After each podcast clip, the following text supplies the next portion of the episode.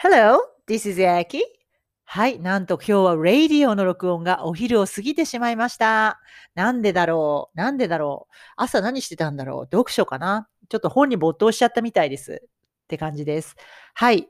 ではでは、今日はですね、お話としては、期待と信頼の違いのお話。期待と信頼の違いのお話と、英語に関しては、いつ形容詞 to 不定詞っていうこのね、めちゃくちゃよく使う方をご紹介したいと思います。この組み合わせ受けますよね。はい。でもね、英会話学習ってある意味自分を見つめることにもなるので、大切かな？リンクしてるかなと思います。はい。ではお話の方から。最近私はですね、ちょっと友達と話していて、期待と信頼って違うなっていうことに気づいたんですね。うん。ちょっとそういう話題が友達との間に出て、まあ私たち期待ってよくしてると思うんですよね。自分自身に対してもそうだし、えー家族、恋人、まあ何にでもですね、受けるサービスすべてにおいて期待ってしてると思うんですけど、期待をすると同時にがっかりもするんですよね。要は自分の期待値よりもそれが勝ってなかったら、がっかりすることになるじゃないですか。このがっかりのエネルギーっていらないなって思うわけですね。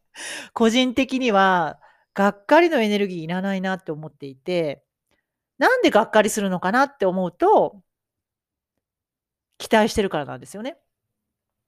じゃあ、信頼って何なのかっていうと、もう信頼ってそのまま信じることだから、その人の存在を、そのものの存在を、ただただ信信頼なのでね、そこに力が働かないわけじゃないですか。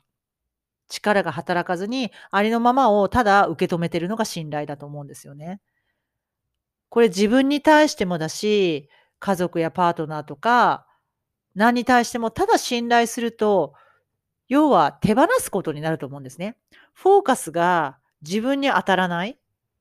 ただ単にありのままをただ受け入れることになるので、がっかりもしないわけじゃないですか。だってありのままを受け止めてるだけだから。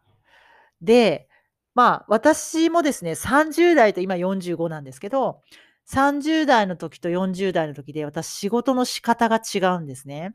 まあずっとこの英会話っていうのを教えてるんですけど、30代の時は、まあ、血気盛んなんで、まあ、血気盛んっていうかね、まあ、いい意味で、今もやる気はもちろんありますが、まあ、ただ自己コントロールという意味では、あまり制御できてなかった部分があって、やっぱり期待が大きかったんですね、生徒さんに対しても。だから、生徒さんに対して英語上手くなりたいんだったら、こういう方法でやるといいよ、これをやったら方がいいよって言うじゃないですか。で、まあ、実際そんなみんなやらないんですよね。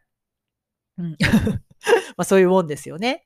ただ、なんでしないの？ってやっぱり思ってるわけですよ、心で。なんでしないの？って、すると思ってたのになんでしないの？って思ってるから、すごくそれに疲れてたんですね。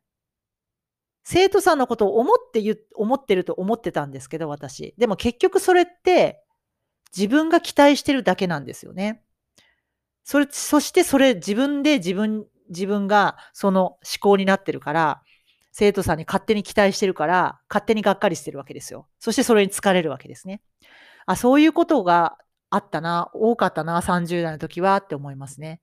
で、今、それがなくなったわけじゃないです。まだまだね、やっぱりあるんですけど、ただ、前に比べると全然、ただありのままを受け止めようっていう感じの方が、まあ、できるようになってきた。まあ、年齢を重ねてきたからかもしれないんですが、なので、まあ、とりあえず信頼している以上って感じなんですね。だから、生徒さんが自分でそれは手繰り寄せることだし、そして、その手繰り寄せたものが結果、生徒さんにとって必要なことだから、まあもう、ごちゃごちゃ考えずに、まあそのまま受け止めようっていう感じですよね。ただ、そのそばでサポートするっていう感じ。まあある意味手放してるわけですね。それがなかなか私、本当若い頃できなくて、うん、今だいぶできるようになってきて、フラットな感じになってるんですけどね。あとこれ人間関係、家族とか恋人とかになるとよりそうなりませんか？近いからですね。より期待しちゃってて、で、なんで自分が期待した通りにならないんだろうってどこかで思ってて、でも別にその相手をコントロールしたいわけではないんですよね。そこまでそう言うほど思ってないのに、でもがっかりするってことは期待してたわけですよね。で、ただ期待って結局フォーカスが自分に当たってるので相手じゃなくて自分ですよね。だからそれになんか気づいてきて、なんかそれに気づくと、ただありのままを信頼すればいいんじゃないかっていうことなわけですよね。もうこれが結構ね、人間難しいですよね。でもなんかそのありのままを信頼するようにすると、ふーん、そうなんだって感じなので あの、これは無関心っていうことじゃないですよ。信頼するんです。うん。その存在自体をね、信頼するっていうところに、こう、フォーカスを当てると、ふーん、そうなんだって、ありのままをそのまま受け入れられるので、なんか、力みがなくなる。だからがっかりもしなくなるんですよね。だってありのままだから。だってそう、そうなんだってだけだからですね。はい。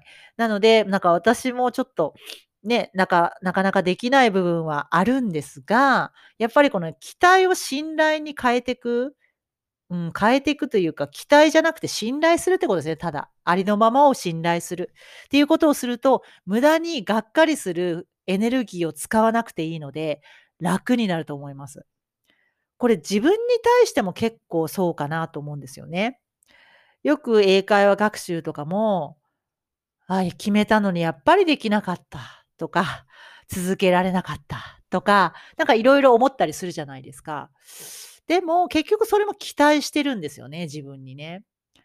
うん、一見期待いいんだけど、まあもうありのままを受け止める。そしてね、自分をやっぱり信頼するってことがやっぱ大事かなと思うんですよね。うん。信頼してれば、いつでもまた、次の行動に移れるじゃないですか。そっか、そうだったんだ、私はって思思えばよくて、そっか、その時はそういう環境だったんだ、そっかって受け止めれるし、うん。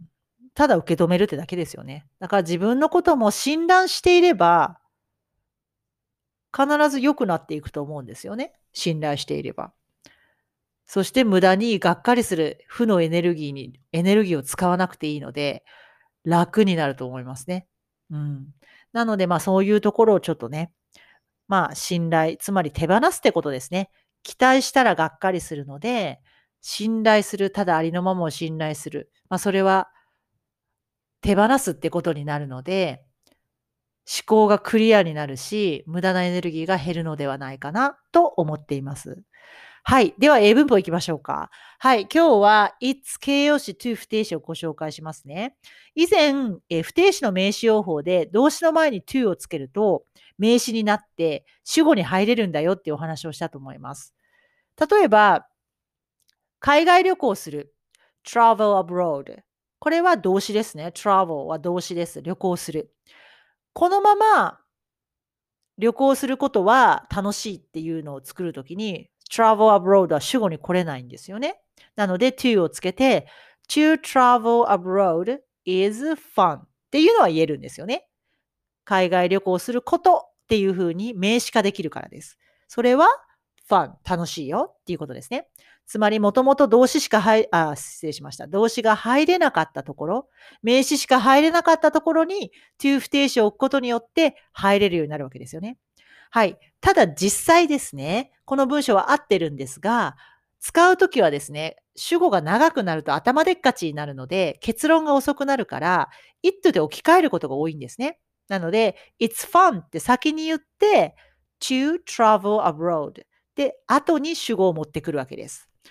仮の主語 it を置いて先に結論 It's fun それは楽しいって先に言って後に不定詞を持ってきます to travel abroad 海外旅行することっていうことですねこの使い方はめちゃくちゃします他にも It's hard to speak English It's hard それは難しいと何が to speak English 英語を話すことは難しいということですね他にも、It's easy to get up early. It's easy. それは簡単だって言って、本当の主語が to get up early. 早く起きることというふうに、後ろに本当の主語を持ってくるんですね。ぜひこれ使って